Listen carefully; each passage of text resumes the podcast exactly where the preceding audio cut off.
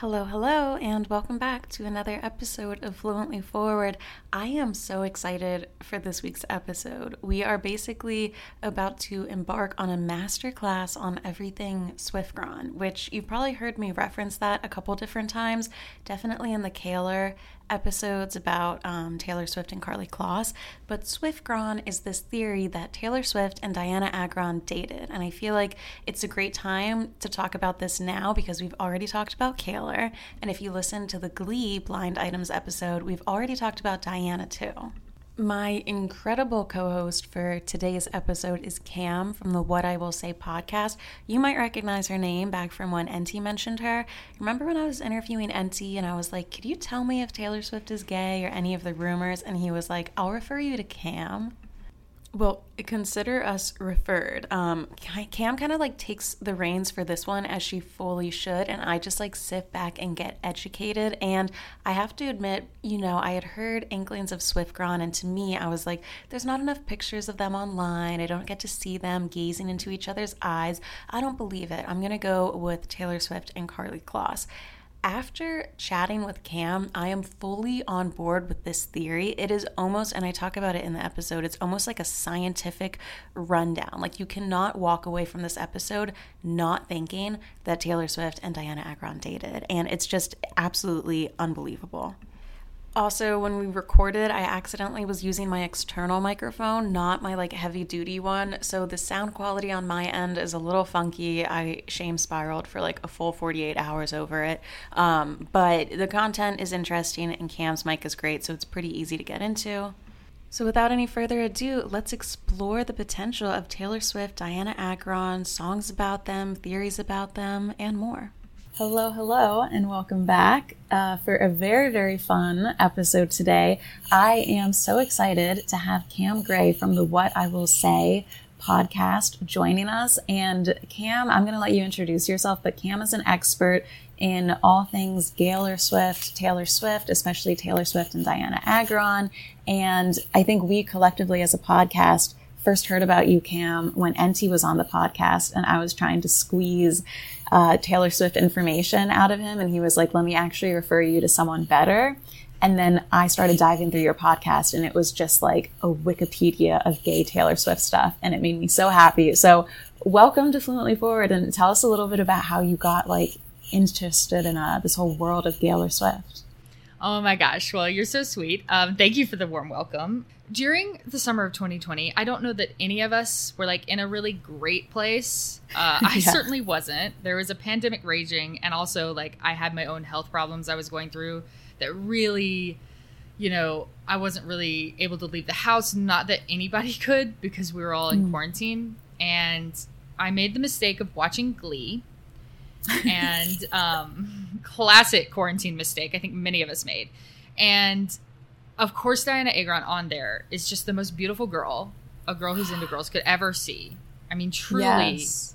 just, you know, gorgeous. Otherworldly, like a Disney princess come to life with both a raspy voice, but then a beautiful singing voice. It's just like she really did it all on that show.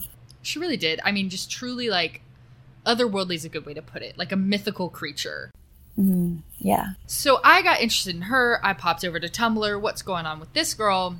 And the really fun thing about Diana is, similar to Taylor, she has all these women she has rumored to have dated. So it's not just Taylor with her. So when you do Taylor, you can talk about this girl or that girl, this girl or that girl, Karlie or, you know, Diana or Julian Hough, like whoever you want to talk about.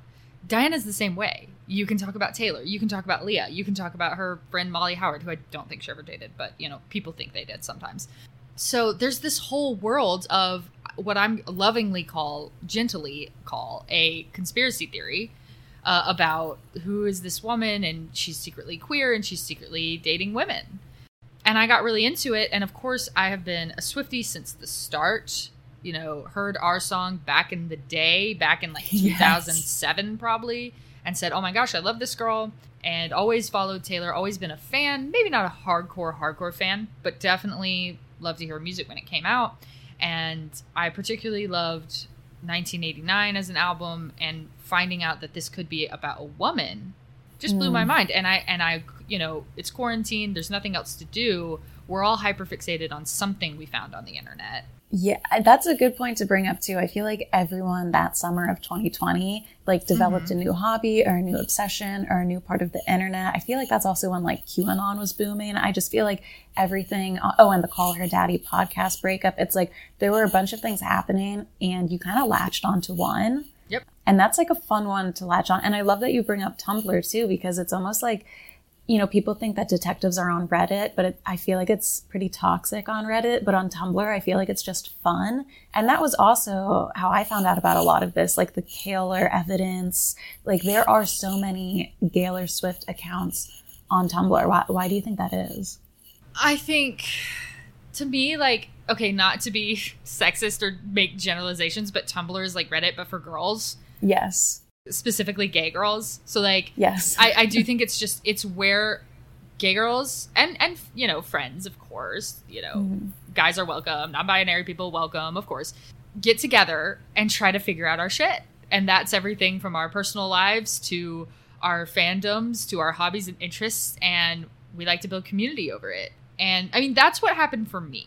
So if I had just like, uh, my goal was to set out to see if I could quote unquote prove SwiftGrun happened. Now that's kind of silly because it's private information. It's like a, a romance between two people. Only those two people really know the details of it, or maybe friends of theirs, but I'm certainly not friends with them.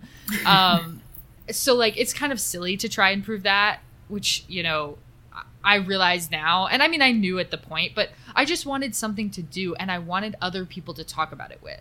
Well, also, it's silly, but it's also, I, I feel, and I'm, we'll have to talk about this later because I'm sure we've gotten similar comments from folks every time I make a video about um, Karlie Kloss and Taylor or Diana and Taylor. People are like, this is invasive, it's creepy. And I'm like, first of all, we are all invasive and creepy. And I feel like that's a fact we need to accept. Like, there's so much of a focus nowadays on everything you do has to be one hundred percent morally right by the books. And to me, I'm just like, okay, there are bad things to do. And then there's like seriously bad things to do. And like all of us have looked at paparazzi photos online before. All of us have, you know, zoomed in on a picture of two celebrities and tried to figure out if they were real. You know what I mean? So I feel like there's so many things that we do online and some of it is just human beings being curious, and that's never going to go away. And I don't think a lot of this stuff is like bad intention. Like, you're at home Googling pictures of Taylor Swift and Diana Agron. I don't think that's a bad thing to do at all. Yeah, I, I think people have an issue realizing there's a difference between being bad and trashy. Gossip, yeah. Blind items, tabloids, discussing celebrities' personal lives. It might be a trashy hobby, and if it's not for you, that's great. Like, that, that's just fine. If you don't like gossip in general, if you're not interested in so-and-so is supposedly dating so-and-so, or I heard so-and-so is a nightmare on set, or I heard so-and-so has a drug problem. Like, if you don't like any of that, that's fine. My content's just not for you. Like, and mm-hmm. I think you would probably say the same thing. But if you enjoy gossip about, you know, Tom and Zendaya, then it's a bit hypocritical to say, no, no, don't speculate on people's sexualities. Now, so for me, of course, like, I do engage in the gossip and speculating and all of that. But for me, it is a means to foster a community. Because mm-hmm. when I started that blog back in the day to prove SwiftGrun, I made all these amazing friends. Yeah. And I, you know, I recorded my first podcast episode as a joke. And it's so bad it's not even up anymore. But like, it was my quarantine twenty twenty birthday party. I wanted to mm-hmm. get on voice chat with all my little Tumblr friends and read the SwiftGrun Master Post together. That was like my online birthday party that summer, because oh like God, we're all yeah. so lonely, and I just wanted to record. So I recorded it as a joke. So like, blog readers who couldn't make it to the birthday party, I'm saying that in quotes, you know, could listen in. And, but it, yeah. so it was like a means to have a community, and it still is. So on my podcast, you know, we do um, all sorts of community interactive stuff. We have a Discord where like me and my co-hosts really, we have made so many friends through this. Um, we give advice if people want, you know, support or advice or just a place to vent. Like, they can do that on my blog or on, we have these like listener confession episodes where we'll give advice. We'll try and help people. Like, so I'm I my goal is not to sit around and talk about Taylor Swift's sex life all day. Sometimes we do that, but but it's because that is the vehicle to host a conversation about being queer, being closeted, um, how queer people are treated in the media and in Hollywood, and to build a happy, you know, queer community around that.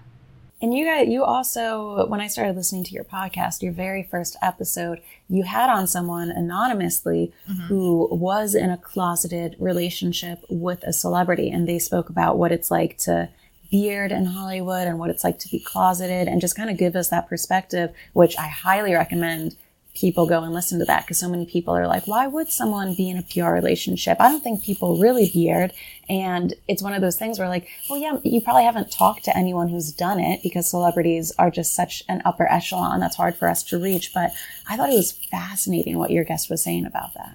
Yeah. If, if you guys want to check it out, any, um, any episode that has Sean in the title, um, is with a friend of mine who we met by lucky stroke. And she agreed to come on and share her experience with dating a famous closeted female celeb.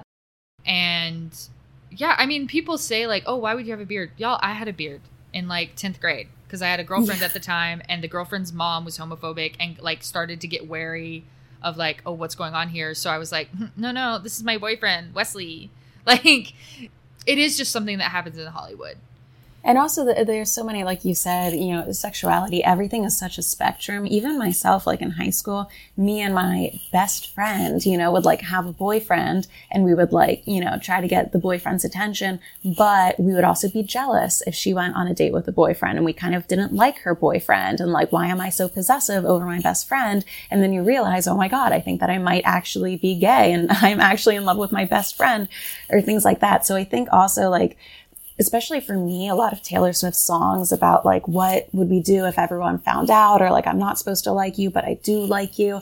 I think people who believe in the Taylor Swift, it's it's just a really relatable song to listen to, because it's all really relatable feelings about being queer. Right. I mean, so w- what happens when you start to learn about Gaylor is I think you start to see how the themes of Taylor's music just many, many times, not always, because I'm not the type of Gaylor that like everything Taylor does, I'm like, oh, it's a clue to her sexuality. I think she does a lot of things that have nothing to do with it. I think she has a lot of songs that are simply about men. I personally, for anyone who wants to know, I think she's bisexual. I think she likes both men and women. Same, I same. Think, you know, yeah. She has an easier time dating men because of homophobia in this world, but I, th- I think she likes to date both. I do really think she's with Joe Alwyn. If she's happy with him, I'm so happy for her. I, you know, I don't like hate all her boyfriends or really care that much. Like, I, I just think I'm more interested in the conversation around women, and I think that's okay. So let's talk about Gaylor uh, and, and why, you know, people have such a problem with it, but I think those people are not one hundred percent thinking through all of this. My my first note to like sort of intro to Gaylor would be for, for people who don't follow Taylor so closely, part of Swiftie culture is trying to discern who the muses of her songs are about. And this is something she has encouraged ever since the start of her career.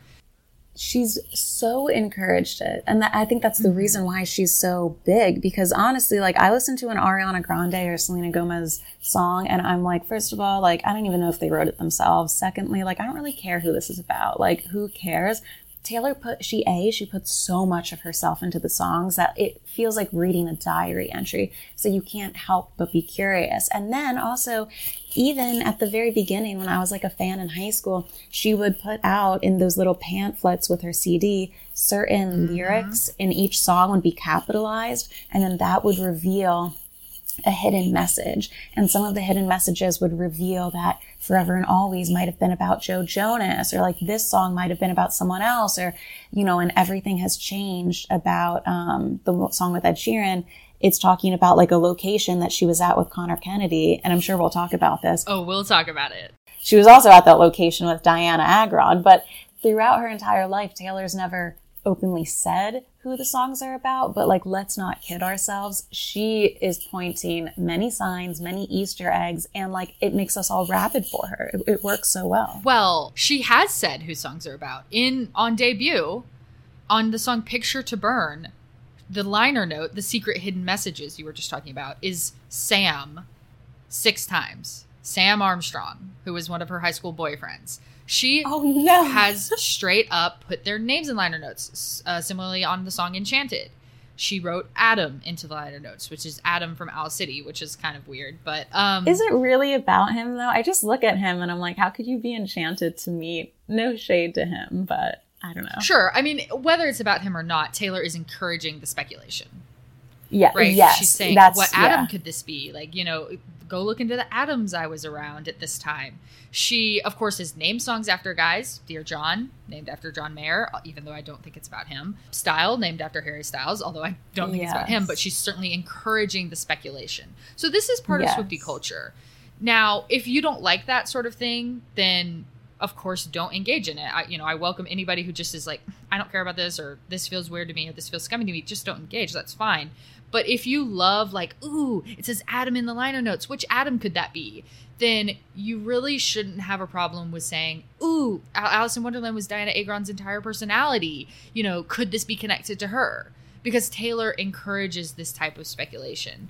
And, I mean, she got rich and famous off this type of speculation, right? She had this huge public breakup with Joe Jonas. She went on mm-hmm. Ellen and complained about him. She went on YouTube and was making fun of him. She told everybody their business. And I mean, they're just kids. Like, mm-hmm. whatever happened, I cannot believe Joe Jonas is that bad a guy. And she's friends with him now. Yeah. So, like, she drug his ass all over publicly. And then Fearless won Album of the Year. Great marketing campaign around it. So, yeah. of course, Taylor is rich and famous because she's incredibly talented. I think she is the songwriter of our generation. You know, I think she's going to go down in history as one of the most successful and talented musicians ever. And I'm, you know, I'm all for it. But she also has heavily encouraged this speculation around her.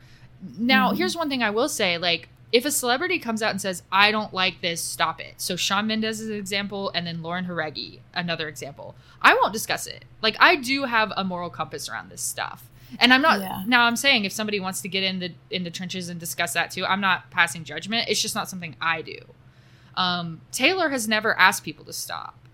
Yeah, and not only has she not done that, but I see so many people being like, this is disrespectful. Like, she has said before that, you know, she doesn't like this or things like that. And there's two things. One, first of all, she's never said that she's straight.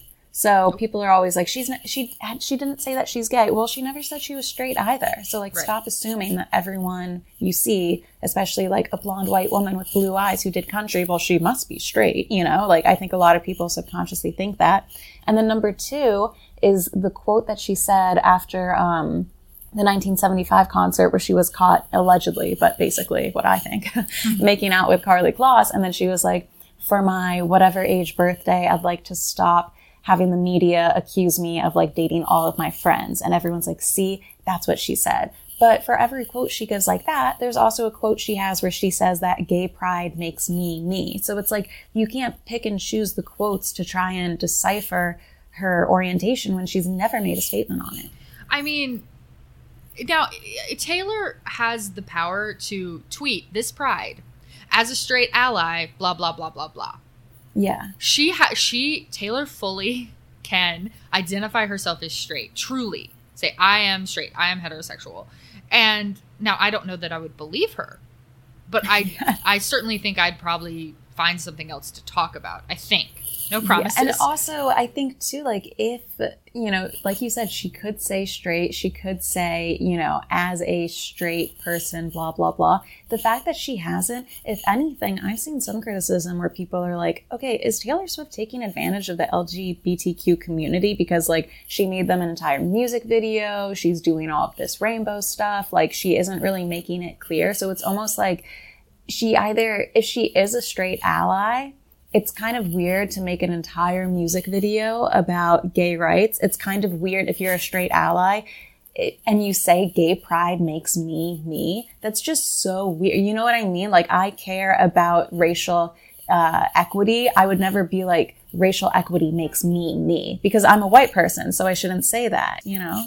A hundred percent. You know, if Taylor is a straight woman, she's clumsy at best, kind of evil, and or stupid at worst. Like, she sold the Lover album partially on Buzz around all the comments she was making about L G B T Q rights. Yeah. The You Need to Calm Down music video, people thinking Taylor was coming out, um, me on Lesbian Visibility Day. There was so much that summer where every time an article was written about, well, Taylor Swift just did this. Is she wearing the bi pride flag colors on this bracelet? Is she wearing them on a wig? Is she, did she just come out? Did she just make a wink about her sexuality? In every single article, it was, and Love Her out now. You can, and you can stream her new album, Love Her. She mm-hmm. sold the record based off of it.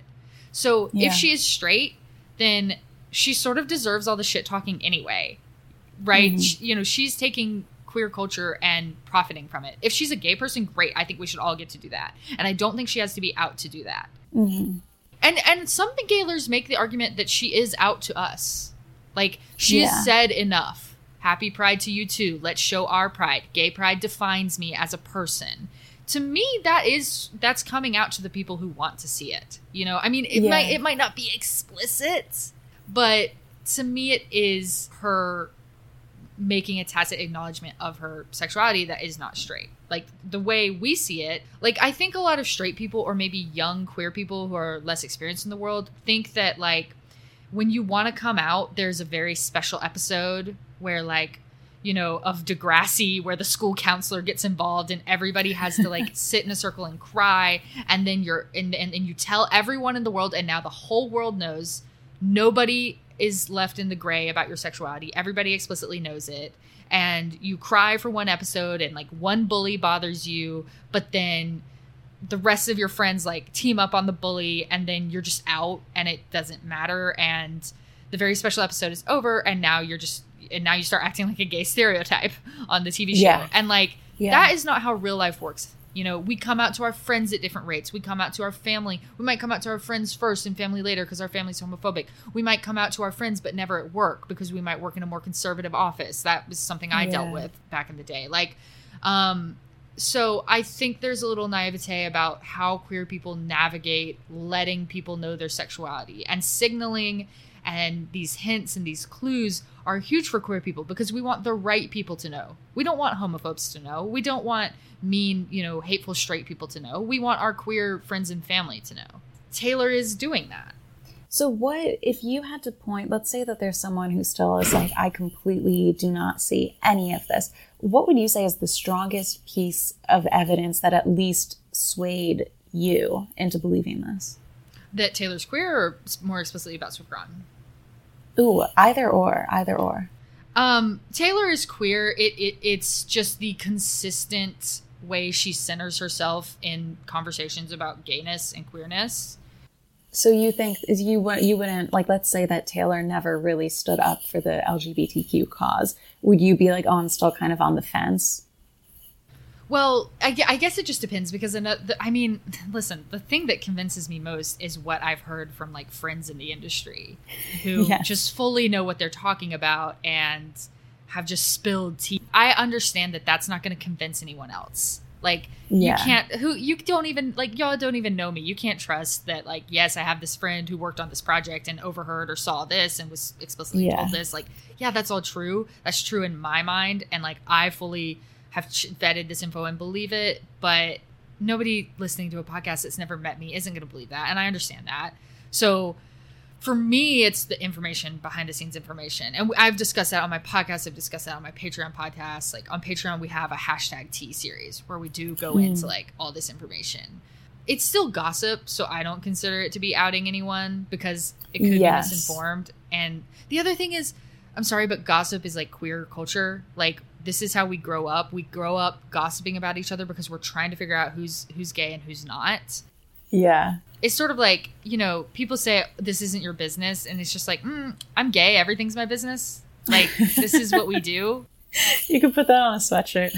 Yeah. We're going to do merch for the show. Or you get a business card. I'm gay. Everything is my business. Yes. Oh, I love that. Business card. Oh, so I'm also curious, too, because speaking of, like, you know, gossip and knowing people and talking about things like this, I'm dying to know, how did you and N T meet or get to know each other? N T found my Swift Groton master post on Tumblr. So if you go to swift groton master post, all one word, dot tumblr dot com, you will see the master document where I put together everything I could find about Swift Groton. Now, that's not my my main blog. My main blog's what I will say dot tumblr dot com. That's where I like interact with people. But he found it and read it, and he was like, "Okay, I need I do need to talk to this psycho." Like, and was he reaching out to like confirmed lines, or was he like, "Oh, I hadn't heard stuff about Diana," or maybe like I had, but I you know didn't think it passed the the test of what was true? Well, Inti's definitely a Kaler.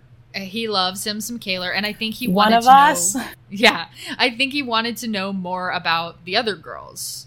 Yeah, which is something I do specialize more in. Yeah, so let's let's talk about your fun chapter. So, like in your mind, I am curious. I've heard whispers of Taylor Swift and Diana Agron. I've heard whispers how like Wonderland is about her. You know, she's got green eyes. Was she dating Diana Agron when the world thought that she was dating Connor Kennedy? Now, the only thing is when I type into Google Swiftgron, you really only see two pictures of Taylor Swift and Diana Agron together. So I'm like, this isn't juicy enough for me. I need something to dive into. So walk me through kind of how you think like they met, how they started, and how it ended. And then we can kind of go into some details like, you know, what songs could be about them, how they are today, things like that. Yeah, if you need juicy content on Swiftgron that's more than just the seven p- blurry pictures we got together, I highly recommend my TikTok. I'm on What I Will Say on TikTok, and also like swiftgron masterpost dot tumblr dot com. So we started to get Taylor and Diana out together a lot in the spring of two thousand twelve. Now, they meet a little before this, but Taylor's still on the Speak Now tour. I think they met through uh, a mutual friend, Ashley Avignonet, who was um, a stylist that... I think a woman who worked for Diana's stylist, and they became really good friends. And Ashley is a long time good friend of Taylor's. Ashley is still friends with Taylor to this day.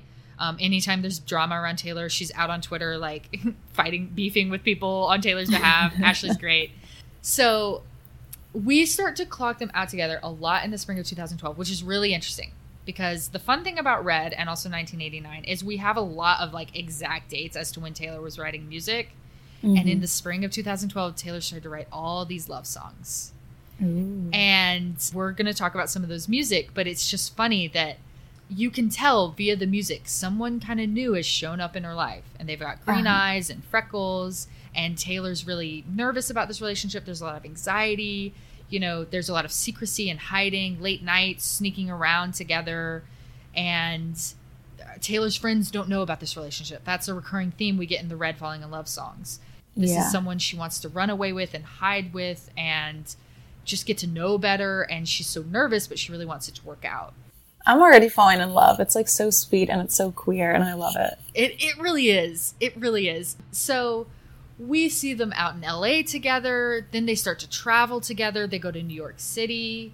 And they're kind of tweeting each other at this point too, right? And Di- and Diana is actively on the Glee show at this time yeah, too. Yeah, Glee's, I believe, second season is airing at this point. And one thing that's interesting, you talk about like P R moments, what's P R, what's not. Mm-hmm. Taylor's song Mean was on an episode of Glee that spring. Um, oh. The coach, Coach B sings it, I think. And Diana nor Taylor did any type of, check out the bestie song on Glee. Check out, you know, no tweets, no, hey, my friend Taylor's song is going to be on the show. Everybody check it out. Taylor's not saying, hey, me and Diana are going out for milkshakes. We're so excited for the Glee episode tonight. Like, yeah. there was not nothing. And that is yeah. insane to me.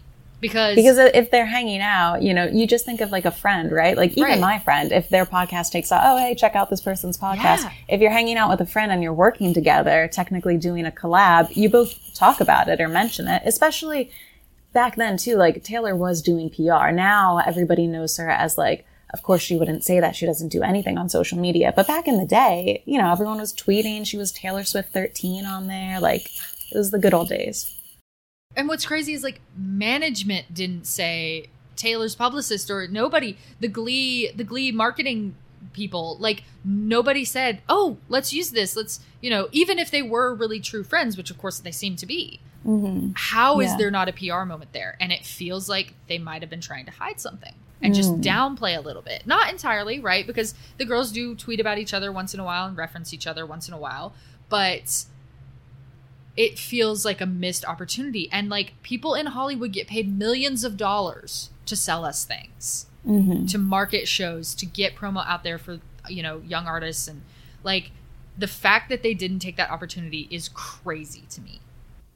Yeah, so th- so this is the spring, the spring slash summer of twenty twelve, and they're together. Now, is this when she's also dating Connor Kennedy and they're having those like moments on the boardwalk in the summer? Yeah, so after, so it, it you know, April, May, June of two thousand twelve, March as well, it's just Taylor, Diana, Taylor, Diana, Taylor, Diana. And Taylor's writing music, she including writing the song Everything Has Changed, which I think might be the first song we should talk about. Mm. And then she goes to Hyannisport with Diana and supposedly meets Connor Kennedy. Mm-hmm. And, you know, that's supposed to be the inspiration for Everything Has Changed. In the liner notes of Everything Has Changed, Taylor has has hidden the secret message, Hyannisport. Now, she spelled it wrong. Yes, I knew you were going to mention this. I love this. I love this. Because she spelled it the same way you spelled Diana, right? Right. Hyannisport is spelled H Y A N N I S. Hyannisport. Taylor spells it H Y I A N N I S. The I, this sounds crazy, but the I A N N, Diana's name has two N's in it. So it's uh-huh. D I A N N A. And it yeah. feels like there is some joke there, you know, Hyannisport, Diana's port. Like, I, it feels like a little wink, because in subsequent publishings of the Red Album, it has never been corrected. Now, of course, Taylor's mm. version doesn't have it. She isn't doing liner notes, but the old al- the old Red Albums, if you even went and bought an old Red Album in like twenty twenty, and I have people did this that read my blog, went and did this and checked, it still was spelled wrong. So Taylor, who is famous for being obsessed with little details, very fastidious, did not correct this typo. I love it. I think it's such a cute little, you know, nod to give to someone. So there, because I remember there were pictures of Taylor, Diana, and Connor Kennedy like all getting ice cream together. And then I think that's when the rumors came about that Connor Kennedy was a beard for her dating Diana, especially because like, you know, he had like just turned eighteen, and I find it kind of, I don't know, I just don't think that Taylor would really be dating some Kennedy who's in high school. Well, if you want to know what's fucked up is I do think she dated him. But I think, oh, here's the really? thing about, well, I'll get into that. But here's the thing about Everything Has Changed. It was written before she met Connor. Yes. Very yeah, explicitly. So many uh, different songs on Red, we have the actual date of yes. when they were written. Yeah. So we know that Taylor met Ed on May fifteenth, Ed Sheeran, on May fifteenth, two thousand twelve, mm-hmm. and they started working together then. She, in an interview, she said, me and Ed wrote Everything Has Changed, you know, a couple weeks after we met. So that's mm-hmm. June, even if you want to say a couple weeks is like four weeks. You know, I think it's two, but it, it would be June fifteenth at the latest. Taylor doesn't meet Connor Kennedy until July fourth. Mm. So the song was written before him. We also, yeah. we had her going to the recording studio to record it well before this too, like in June, basically. So here's another question, like, and, and we're kind of skipping around now, but the song, um, uh, oh my God, Holy Ground. A lot of people think that is about Diana because she has a line in the song where she goes, I left a note on the door with a joke we'd made. And there's a picture where Taylor and Diana are at the same party, and I think Diana is dressed as like a cat for the party, and Taylor writes a joke about like kitty cat something on a door, and like all of these girls with markers wrote on a door, and people are like, oh my God, it's obviously about Diana. But I heard that that song was written before the party had happened. Yeah. So another rule of What I Will Say podcast is we have to allow for coincidences, because there mm. are some very crazy coincidences in all of this mess. And yes, yeah. Holy Ground was written in February of twenty twelve. And this, the party you're referring to is Diana's twenty-sixth birthday, which was April, I think April twenty-eighth of two thousand twelve. Mm. So God. Holy Ground, including the note on the door line, we have the original lyrics in the Lover Diaries, and they were supposedly written in February of two thousand twelve. The other thing about Holy Ground is it's about a relationship that's over. I was reminiscing just the other day, mm. you know, back to a feeling, right? And it's, I wish I could dance with you. I miss you. I, you know, we'd be dancing if you were here. Well, she wrote it, if she wrote it in the spring of two thousand twelve, like she spent that whole spring dancing with Diana. Like it's a, wait, can I also say it's so funny that sure. in all Taylor's songs, she's like, we'd be dancing together. We're dancing with our hands tied. I only want to dance with you. And then I see her dancing and I'm like, you don't dance good, Taylor. Like, all of these songs, she's like, oh, like, we're the only ones we can dance with. And then you see her at the Grammys, and she's, like, pop and locking it in, like, a ball gown. And you're like, okay. You feel bad for all these people having to dance with her and all this. Yeah. Yeah, but the whole the thing about Holy Ground is, like, the note on the door line is amazing. What you're referring to is Diana's twenty-sixth birthday. Taylor was dressed up as a cat. And Diana yes. has always encouraged people to, in that house that she had in L A, she had a tradition where people could sign the, the basement bathroom walls and door. Okay. So she kept markers there. And she said, if you go in the bathroom, you know, sign the wall on your way out or something. And people did yeah. sign all sorts of crazy stuff all over it. And it is possible Taylor made that joke about, I'm a little kitten and I need to nurse, because she was dressed up as a cat that night. However... Mm.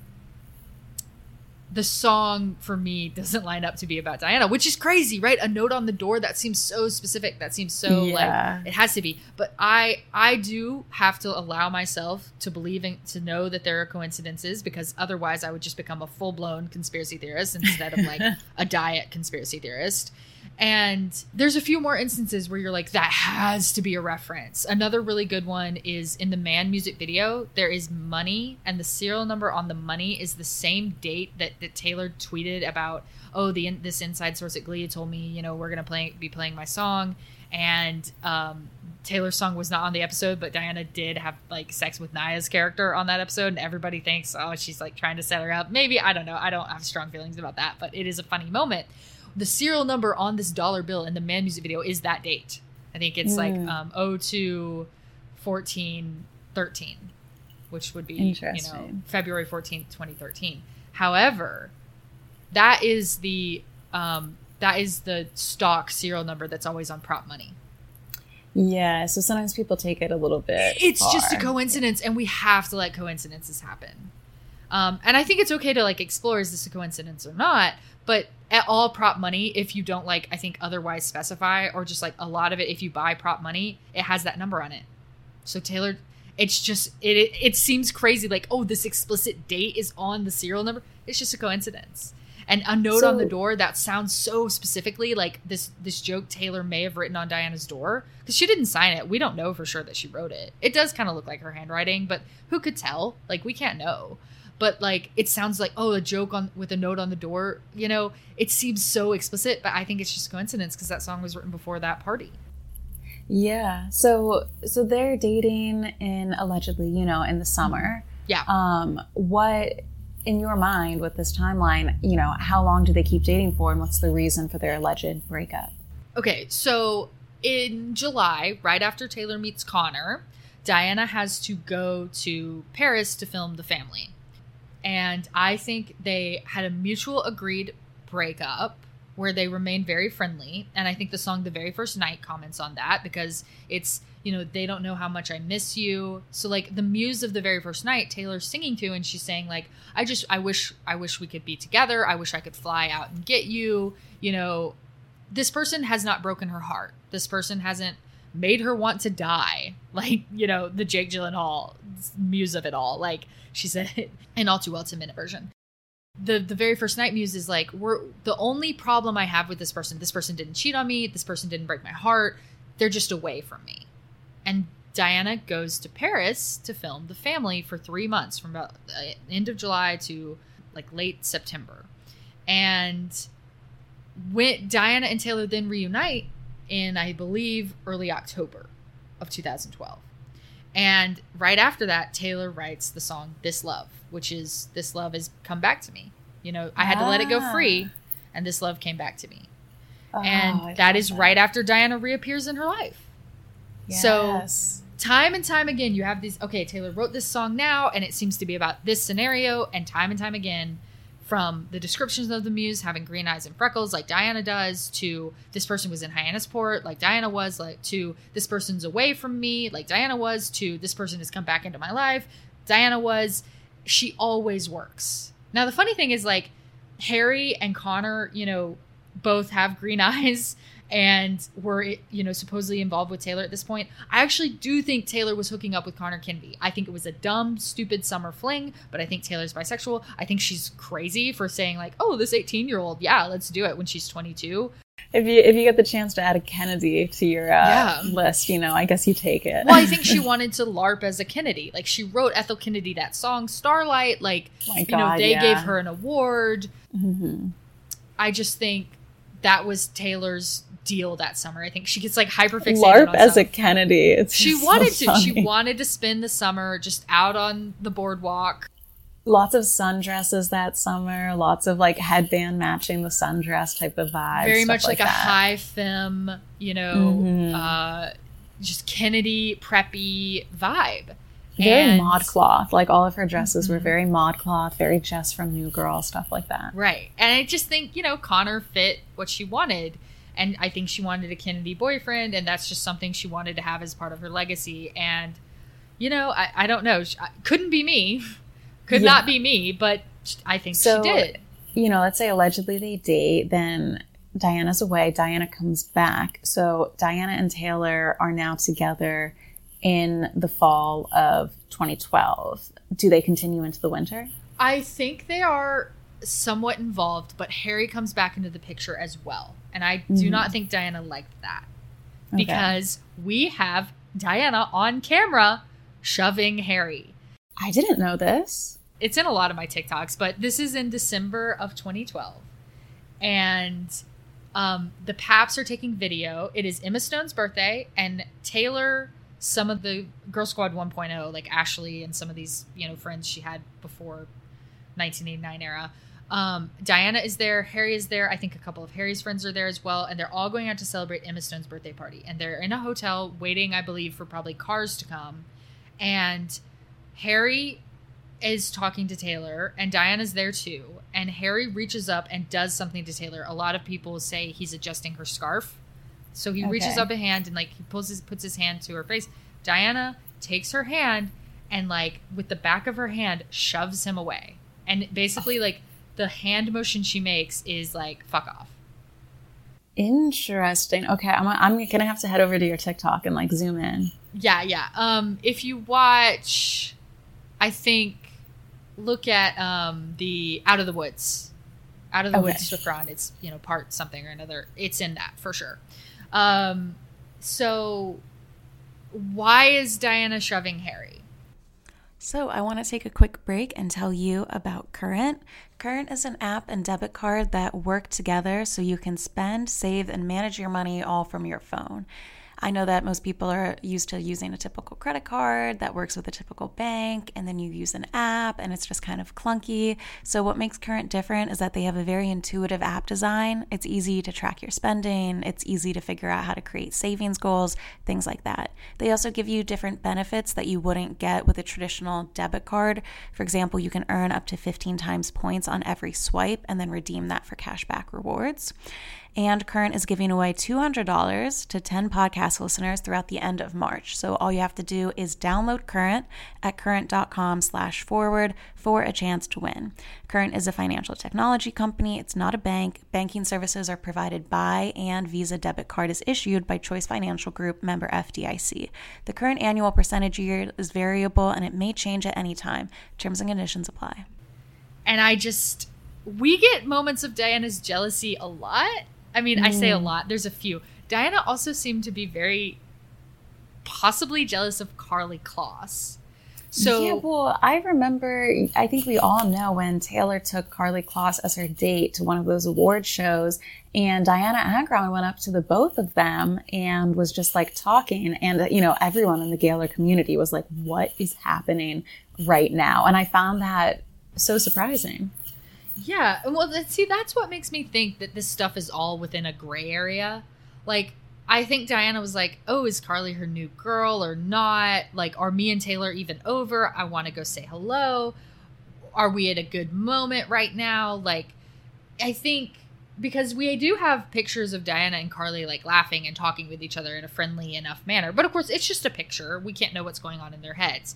But the most explicit... um like kind of reference I think we get is when Karlie and Taylor's Vogue spread comes out in twenty fifteen, early twenty fifteen, the day after, and it was like released on Valentine's Day or the day before, like the thirteenth of February, the day after, Diana tweets out, one forty-three, remember those days. And she has her little Bitmoji, and her Bitmoji, with her green eyes and blonde hair, has torn her heart out and is holding it outside of her chest, trying to give it to someone. It's just a little bit dramatic. one forty-three is a code that means I love you. One, mm. I, four, love, right? The the le- the word has four letters in it, and three, you. It was popularized in a place in Massachusetts because there was a lighthouse number, one forty-three. And the guy who ran the lighthouse, like back in the early nineteen hundreds, he you would signal out the lighthouse code using the flashes of the lighthouse. So to let someone know what lighthouse was, you would flash one, and then you'd wait, and then one, two, three, four for four, and then one, two, three flashes for three. And he told his family that this means I love you. And that is something that got popularized and sort of spread across the coastal towns of Massachusetts. Guess what coastal town in Massachusetts is about an hour south of this lighthouse? Hyannisport. So where they spent that summer together. Interesting.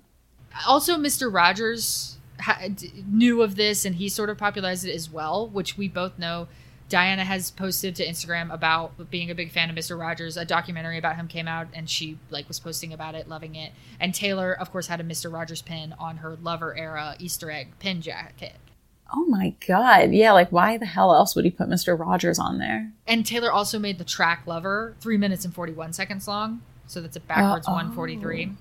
So, Ooh. Of course, I don't think Lover is about Diana. I just think it's a code they both use. So yeah. Diana's saying this code, we have Taylor using the code as well. And it happens the day after the Vogue spread of like, that basically looked like Taylor and Carly are engaged, um, yeah. comes out. She also was at a fashion show in, I believe, twenty seventeen. So this is after the Reputation album has come out. Carly is there as well. They're introduced to one another. And Diana goes, "You're gorgeous," which of course is a song off Reputation, "Gorgeous." Oh my God. Consider me a believer Carly. Just based about that. And I love how messy these girls are too. You know what I mean? Like it's not, uh, like I feel like Diana's pretty bold to just like put that stuff out there publicly. So would you say that Diana was into Taylor, but Taylor went along with the Harry Styles, Karlie Kloss, girl squad of it all and kind of left Diana behind, if you had to make a guess? Um, So I have a video on TikTok called The End where I talk about why I think they broke up. And it's because, mm-hmm. in my opinion, in the spring of twenty thirteen, which this lines back up to the song Clean, a fake article that a fan made on Tumblr that just like a dumb like early stage gayler was like, haha, this will be funny, that made it look mm-hmm. like they were dating. They photoshopped mm. this article together, and it kind of looked like legit. Like, listen, it's it's twenty thirteen. Like, people on Twitter, are, you know, are always falling for fake stuff at this point in time. So there was a huge tweet storm about it, and everybody said, "Oh my yeah. God, they're dating." I've seen that article, by the way. It's like the it's like Taylor and Diana coming out of a restaurant or something. Yeah, it says Taylor Swift is in a new relationship, but it's not who you expected. That's like the yeah. tagline, and like everybody started tweeting about it. And it's very, you know, but people started talking and talking turned to screams, which is a lyric from Wonderland. Yes. Diana deletes her beloved from her Glee days, like the start of Glee, she started this Tumblr. She deletes it. And of course, mm. it was called Fell Down the Rabbit Hole. She deletes Yeah, that. Well, that's another big point, right? Like Diana Agron has been obsessed with Alice in Wonderland, and Taylor has the song Wonderland about, you know, a secret relationship with green eyes and this grinning smile, which like Diana kind of has this sneaky smile. And when Taylor released that song, didn't Diana remove her Alice in Wonderland tattoo? Yes. So there's a, let's talk about Wonderland for a minute. Um, there is so much in that song. It includes the line, "Too in love to think straight." I know. "Haven't you heard what becomes of curious minds?" Then this is, expl- you know, this is very queer coded. I, I can't think straight. Curious, bi curious maybe. Mm-hmm. And of course it is about a muse with green eyes. And it is about someone that people's talking and gossip pulled them apart. Yeah. And fake Tumblr articles. Yes. So Diana had a tattoo that had a lot of different little lines in it. She also had a tattoo of what, you know, a butterfly essentially. She got those two tattoos removed, and we know she had started to have them removed around you know, maybe within a year or two of nineteen eighty-nine coming out. Now, she could have gotten those removed for any reason. If you watch my Wonderland video, I even I have an audio clip of her talking about it where she's basically saying, like, I don't want to tell people why why I got this tattoo removed, which seems like, girl, like, this is juicy. That makes like, it even sketchier. Just yeah. be like, oh, it's not my style anymore. Right. Like, why are you bringing this up in this, you know, she's singing at a jazz club and she's like, yeah, I don't know if I want to even tell you why. And it's like, girl, why are you even bringing it up? Stop being weird. But Diana is a freak. So, so the song Wonderland, Diana's entire personality was Alice in Wonderland. She tweeted about it. She auctioned off a signed copy of it for charity. She spent her birthday at like Alice themed events. Mm. She brought it up in interviews. You know, you have back in the Glee days, you know, she's in a Hot Topic and she's saying like, oh, is this, oh, is this Alice in Wonderland? I got excited. Like, she loved it. She named her, her blog, um, Fell Down the Rabbit Hole, which is Alice reference. Her, t- she, her tattoo, part of it, the one that she got removed, part of it said, we're all mad here, which of mm. course in the end in Wonderland, we both went mad. Yeah. It, it, it was a huge part of her life. Now, Taylor was yeah. always a fan of Alice in Wonderland, too. Early on, there's, you know, back at, maybe in the Speak Nowadays or Fearless Days, she wore a T-shirt that said, like, Alice in Wonderland on it. She even had, like, her apartment in Nashville had some, like, Alice in Wonderland themes to it. So, yeah, yeah you could say, like, Taylor just liked Alice in Wonderland. But it is weird that she had this weird, you know, connection, very public with Diana. They That connection abruptly ends. There's, you know, whispers about them. People are gossiping about them. Diana deletes the Fell Down the Rabbit Hole Tumblr blog. The day that all this talking and gossip happens, it starts to go viral on Twitter. And also she had a private Tumblr blog at the time that she was reblogging breakup posts to. So it was all these lost love posts. Oh. It said, one day we'll meet again. Also, like, no matter what happens, you know, even if we're far away from each other, I will always love you. She seems to be going through a breakup on this day. Mm, and yeah. it's just, yeah, it could all be coincidences. It, it could. She might have been breaking up with some guy. She might, who knows what's happening. But Taylor is also tweeting a, a text she sent to her brother, Austin. I, I hate myself for all the decisions I made over the past two months. Like, I didn't know anything about life. Like, sh- Taylor is going through something this exact day as well. Then mm. later, ten months later, she writes the song Clean in London with Imogen Heap. And the song Clean includes the line ten months sober. So mm. ten months after this dramatic week in April where all this SwiftGrond stuff is happening, we get a musical reference in the song Clean. ten months sober, I must admit. Just because you're clean don't mean you don't miss it. Ah. And so why does it always line up? Because she, you know, she, we get a public breakup between Harry and Taylor in January of uh, twenty thirteen. So that is thirteen mm. months, which, by the way, thirteen is Taylor's special number. Why yeah. didn't she write thirteen months into Clean? I know it's a different syllable. You'd have to maybe rhyme the words a little differently, but she, Taylor knows how to do that. It's trained till months. So it's thirteen months after she broke up with Harry that she writes Clean. But it's mm-hmm. ten months after this weird s- sequence of events with Diana deleting her public Tumblr, the Twitter storm happens. Yeah. We get ten months sober in Clean. Why does it always work out with Diana? Better than any guy. Another really good example is the song I Wish You Would. I Wish You Would was written in fall of twenty thirteen, and it's about, Taylor gets very explicit in the secret sessions. She said, this is about my ex. You know, of course, people that say she said he, so who knows what pronoun she's using, but I don't think it's about a guy, so I'm just going to use gender neutral pronouns. This is about my ex. They would drive by my house, and they would sit outside and miss me, and I didn't even know they were out there, but meanwhile, I was in my bedroom wishing, wishing they would just call me up and come back. I wish you would come back. You know, I wish you were right here, right now. It's all good. I wish you would. That's so gay. She said, it's because my ex bought a house near me during this time. And so I wrote this song, you know, we, I didn't know if they were near or not, but I, you know, I knew they were close to me, and it turns out they were like driving by my house. Well, it's supposed to be about Harry. Harry lived in London at the time and did not move to L A until the spring of twenty fourteen, six months or so after the song was written. And when mm. Harry moves to L A, Taylor moves to New York about a week later. Mm, so we yeah. know this song is written, recorded fall of twenty thirteen. Harry did not buy a house in L A, and as far as I know, none of the other guys did. I mean, maybe some guy from the past did, and she just let us think it was about Harry. But you know who bought a new house in L A in July of twenty thirteen?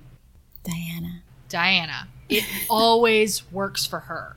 This is a very scientific based theory, you know what I mean? Like some theories are like, it's a vibe, or like, right. look at the way that they look at each other. But this is very like facts, figures, dates oriented. That I am just like a data nerd, right? So yeah. in my professional life, I have, you know, I've done data analysis, you know, at different stages of my career. Like I do just want the receipts, and I want dates. I want num like, that is what's fun for me. I know sometimes people just, hey, look at this picture. It's a vibe. It seems like they're hooking up. Like that's fun yeah. too. That's not what I do though. I, I want, I want dates, right? I want timelines and just the hardest proof you can get. And even still, even so, this is all just a theory. You know, I could oh, be yeah. wrong about it, but it always works for Diana. Everything Has Changed is another good example of that. It's written before Connor, right? We know, but she spends that whole spring with Diana. And also, one note about Everything Has Changed before we get into anything else that I really want to point out, because people go feral for this. It has the line, uh, all I know is pouring rain and everything has changed. So mm-hmm. me being a data crazy freak, I looked at all the weather records for L A in the spring of two thousand twelve. And also I checked New York and Nashville, like different places Taylor was. And the only time it really rained when Taylor was in one of these locations is in L A on March twenty-fifth of two thousand twelve. And guess who she was with on March twenty-fifth, two thousand twelve, when it poured rain in L A? Yes. Selena Gomez. Diana. She's with Diana going to see The Hunger Games. Um, on a Sunday matinee, by the way, which of course the one says, you know, I hit the Sunday matinee. It was a Sunday yeah. matinee that she and Diana went to. It just, it always lines back up. You know, she wasn't with Harry that spring. You know, she had this little two or three week fling with Harry before he supposedly cheated on her, where that's all false. I'm going to do TikToks on this and debunking all of this at some point. But like, uh-huh. she claims he cheated on her and that's why they broke up for the first time. And, they, and then she meets Connor and then she gets back with Harry in the fall of twenty thirteen. It didn't rain anywhere with them. You know, yeah. and the song's written before she knew Connor. And it was written after yeah. she and Harry broke up for the first time, after yeah. this supposed cheating happened. So why, my point is, like, I'm not saying it for sure is Diana, but it always lines back up to be able to be her. Yeah. Oh, absolutely. And I know that we're running out of time here, because then we're going to do something for um, your podcast, but just as a final note, if there were, you know, a couple songs that you had to say, go and listen to these ones with the perspective of Diana. I know we talked about um, I Wish You Would, Clean, Everything Has Changed, um, The Very First Night. Are there any other ones that you would suggest listening to? Wonderland is a must. Oh, yes, Wonderland. And Treacherous. Listen to Treacherous and then listen to Style. And there's like timeline yes. details that work out for Diana being a better muse for Style as well. You know, it's Style is a song about she's sneaking around with an ex. She writes it in um, early, late winter, early spring of twenty fourteen. And we know that at this time, because Kevin McHale, who played um, Artie on Glee, uh-huh. was talking on a podcast and he said, oh, you know, when we were filming this episode, Taylor Swift stopped by, quote unquote, just to see who was there. And nobody was there except for him. So, you know, she was just like there for no reason, basically just checking in on, you know, who's here, who from the Glee cast is here filming this episode. And, yeah. you know, Kevin sort of is like, we had all hung out with Taylor a lot, but it was weird, you know, that she showed up. And this is around the same time she wrote Style. Why is she sneaking onto the Glee set just to see who's there? Yeah. And Style, it's the same thing that's going on in Treacherous. We're secret. We're driving around at night. This could be such a bad thing, but mm-hmm. I'm going to do it anyway. Yeah, lots of midnight driving in the dark. Right, which is why, like, oh, this is someone she dated in L A. Because you don't, you know, in, in New York, you take a car. You're, oh, you're, it's out in one hundred percent. L A. You're driving around. Also, like, you can't wait outside of someone's apartment in your car in New York. You know, someone's going to come by, pee on it, and then you're going to get a ticket for illegal parking. Yes. So, like, it has to be L A. Yeah. Um, so... Treacherous, Style, Wonderland, um, Everything Has Changed, uh, Message in a Bottle, The Very First Night, Come Back Be Here. Come Back Be Here is another good one. I've got a I've got a mm-hmm. TikTok on that, but the timeline works for Diana better than any guy. Like none of the guys work for that song. Diana does, as always. And the hope is that uh, when she does the re-recordings of nineteen eighty-nine, there could be some Diana Vault tracks on there. That is the hope. And I mean, I I absolutely believe we'll get that. We might get some Haler bait too, but you know, that's fine. Taylor's trying to sell the record. She's going to use P R relationships to do that. The Babe music video, to me, is the best proof of Swift Ground. Now, people have different rankings of different things. But I have a TikTok on it. It's pinned to the top of my TikTok. It's Swift Ground Part two, Babe. And it is basically a shot-for-shot copy of a music video that Diana was in. Yes. Yeah, she was in um, Sam Smith's... I'm not uh, the only one. Yeah, and the music videos are, like you said, they're exact replicas of each other. And the visuals are just crazy. Also, she extended the music video to be the same length as the I'm Not the Only One music video. All the timestamps match up. Shit. Right. Yeah. So it's just, there is so much there that, I mean, it's hard to even, you know, get into in one episode. You can't. You need, you need an entire podcast, which is what I have. Yeah. But a lot of the stuff we've referenced out, I do have like videos on TikTok kind of explaining them more explicitly. Well, this is like a perfect, I, first of all, consider me fully convinced. Um, And I feel like this is a great springboard. So like everyone now will have a general information on SwiftGron. Like you said, your TikToks, your TikToks also, and you're on all platforms, um, what I will say, your TikToks are also fantastic because you do have those like little grainy pictures and pieces of evidence. And let's just say on your TikTok, I've seen images that I have never once seen on Google Images. So I don't know how you find them, but you like dig it up and put it all on TikTok in a very easy to consume way, which is fantastic. And your podcast too, like I said, you, you cover bearding. You also cover too, um, you know, different theories of other women that Taylor Swift could be with. Uh, you had a great episode on like Olivia Rodrigo and everything happening with her. So it's, I think it's, I would consider your podcast like pop culture, but just with a focus where all things can kind of tie back to Taylor Swift. Yeah.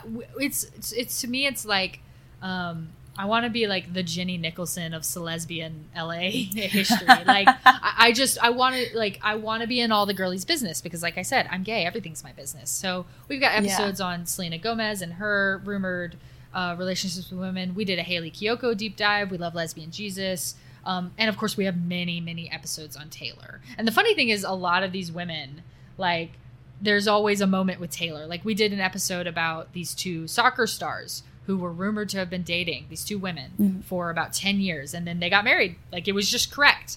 So when yeah. you know when we have these, like, quote-unquote gay conspiracy theories, sometimes they're just right. And Crashland yeah. is that ship name. It, it's a really good example of that. And guess what? Taylor had those girls up on stage at the nineteen eighty-nine World Tour. They're big fans of Taylor. They, like, they're always liking her music. So there, it always there's always a little moment where it ties back to Taylor. Oh, one hundred percent. So, like...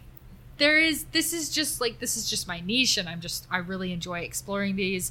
And, and for me, it's just an excuse to have a fun, like queer community and foster a conversation about stuff we should be talking about. You know, what does it mean to be queer? What does it mean to be queer and closeted? What does it mean to be famous and queer, queer with a platform? Like to me, it's just a fun conversation to have. And of course, not everybody's going to want to have that conversation and that's fine, but some people do. And I, I really enjoy it. So yeah. Well, thank you so much for sharing everything. Um, I hope that the folks who like the Taylor episode get fully unhinged when it comes to SwiftGron. And um, all of your information is going to be linked in the description so everybody can check out SwiftGron Master Post, any of your podcast episodes.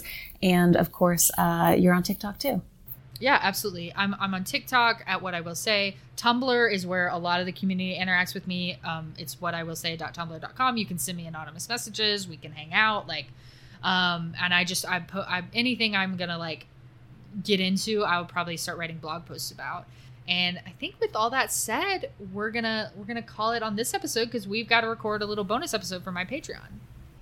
Okay. Huge, huge thank you to Cam for sharing all of her knowledge. Please go check out the What I Will Say podcast episodes, especially the ones that Sean is on to talk about bearding in Hollywood. It's just, there's fascinating stuff on there. And also TikTok. Um, throughout this week over on Instagram stories, I'll be posting links to the TikTok she's mentioned. So like the clips of Diana shoving Harry, all of those good ones. Also over on Instagram, I'll be posting things like the Bitmoji of Diana ripping her heart out of her chest or the fake article that was made on Tumblr about the two of them dating. This isn't like, go follow me on Instagram. This is just like, you know, if a podcast had a video, I would have shown you it. But I feel like this is the only way to do that since I'm just talking in your ear and not your eyeballs. So, okay. Uh, one last thing before we talk about trending topics, we do have the Substack newsletter, so fluently forward dot substack dot com.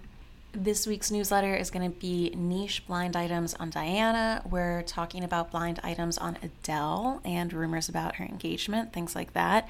I'm also doing a little bit of a deep dive into how to spot photos that have been uh, captured by the paparazzi versus called and specifically requested by the paparazzi. And then we have fascinating blinds from a listener who was plugged in and was talking about everyone from Tom and Zendaya's relationships to J-Lo to Gal Gadot, much more. So head on over to the Substack if you want to check that out. It's five dollars a month, and you get a newsletter every Monday afternoon that follows up with the podcast. And if you don't want to, just listening is more than enough. So thank you very much. Okay, trending topics. I am recording this right now, Sunday, February thirteenth, and I have to talk about, we're in the midst of this like huge Kim, Kanye, well, I should honestly just be saying Kanye, but Kanye has been posting unhinged items on his Instagram, kind of attacking, I was going to say Kim and Pete, but it's really just Pete Davidson. And honestly, you know, I guess it's a little bit troubling. I'm really just finding it hilarious. Hopefully he hasn't removed them. I'm sure you've already seen screenshots, but, you know, he's calling Pete Davidson a dickhead and Hillary Clinton's ex-boyfriend, and he's making fun of his Hillary Clinton tattoo and pictures of him and M G K in their Calvin Klein underwear. It's just like, it's hilarious. He's posting to Instagram like it's his close friend story. Also, he like just went live on Instagram, so I went to go check it out because I was so excited, but it's just his like church service. I still watched it for fifteen minutes because I was like, what, what if something happens? I have to be on the ball. So I asked you guys over on Instagram what you thought about it, and the breakdown was kind of half and half. People think it was hilarious that he's trolling, the other half of people being like, this is worrying, he needs help. And I agree with, you know, of course, I, I agree with both sides, right? Like, I think that this is funny, like calling, I'm sorry, but like calling Pete Davidson a dickhead in all caps, like that's just the energy we all have once our ex starts dating someone new. And I also think that it is troubling what he's doing. But I also wanted to gently remind people, just because I was seeing a lot of these comments, you don't have to feel super bad for the Kardashians and Kanye West and their children. I mean, of course, we can all agree that we don't want this to be happening. It's a bad situation. But I saw so many comments from people being like, this is horrible. Like, I feel awful. I feel terrible for the children. And I think we can agree that it's not good. But also, those kids are going to be fine. They're going to have access to the best therapists, the best treatment centers, the best, cushiest home life, whatever they want. And this is honestly, it's kind of a reminder for myself. I feel like we get wrapped up so much in celebrities, but please never let a celebrity situation affect you in a bad way. You know, like go look at the Kanye West posts that they're making you laugh. If they're stressing you out and making you feel so bad for celebrity children that you have never met and never will meet before, just put the phone away, because you're just sending cortisol throughout your body and hurting yourself. So that's my take on it. You know, view it as humorous, view it as bad, but if it's like impacting you negatively, just log off. Oh, something else that I wanted to talk about too. I was getting a couple comments on TikTok of people being like, I listened to your podcast where you said bad things about China, blah, blah, blah. Um, that was the podcast I did with Enti. I thought we made it pretty clear in that episode that we were not saying anything negative about Chinese people or the China as a country, but it was the government and how they handle media and things like that. And I do want to just, you know, reaffirm that, but also kind of double down on it, because I don't think a lot of people know, because I think we're all nervous of like, you know, if you think anything bad about someone, is that like a bad action? Or if you think anything bad about the government, does that mean you're thinking bad about other people? And I just think that there's some things that people don't know when it comes to China and media. So China has a long history of censoring out L G B T Q scenes in movies and T V shows before they're shown to the public. So the uh, coming out scene in Bohemian Rhapsody where Freddie Mercury came out, that was all removed. All of the gay scenes from that movie were removed before people could see it. They have also censored out um, different gay scenes in Friends. So if there's anything related to L G B T issues in Friends, they will remove that before it can be shown. And I just think this is, you know, I don't, I don't think there's anything wrong with the country of China or the people in China, but I think it's interesting, and I think we should be able to talk about how the government is doing this, especially when it's a country of one billion people, and then you kind of think about how this affects the future of media or entertainment kind of worldwide, since they're such a big shareholder of what people consume. Like, for example, I think uh, something that a lot of people talk about is, you know, why hasn't there been a gay or queer Disney prince or princess or someone in the Marvel universe? I know that Loki kind of had like a tongue-in-cheek um, quote about being bisexual. And I think a lot of people just, you know, for anyone, I hate to use the word conspiracy because that just has such like a, you know, stigma around it now. But for anyone who's interested in like digging into issues or trying to figure out why something happens, if you don't know about China censoring L G B T Q information, you might be like, oh my God, the executives at Disney are homophobic, or like here in the States, like we wouldn't accept a queer character. But I just think information like this is important to have, because people do say, the reason why they wouldn't do a gay character is because then that movie wouldn't be shown in China, or it would be edited out very heavily. So then you're missing out on, you know, potentially one billion people watching that. So the sales aren't going to be as good. So why would you make a Disney princess queer? Things like that. Anyway, just in line with like this week's episode and talking about queer natures and things like that, I think it's interesting. If I fudged anything I said, feel free to let me know, but just know that I'm I'm only thinking about it in terms of like, why is the government taking out a gay kiss? Not anything bad about people or the country.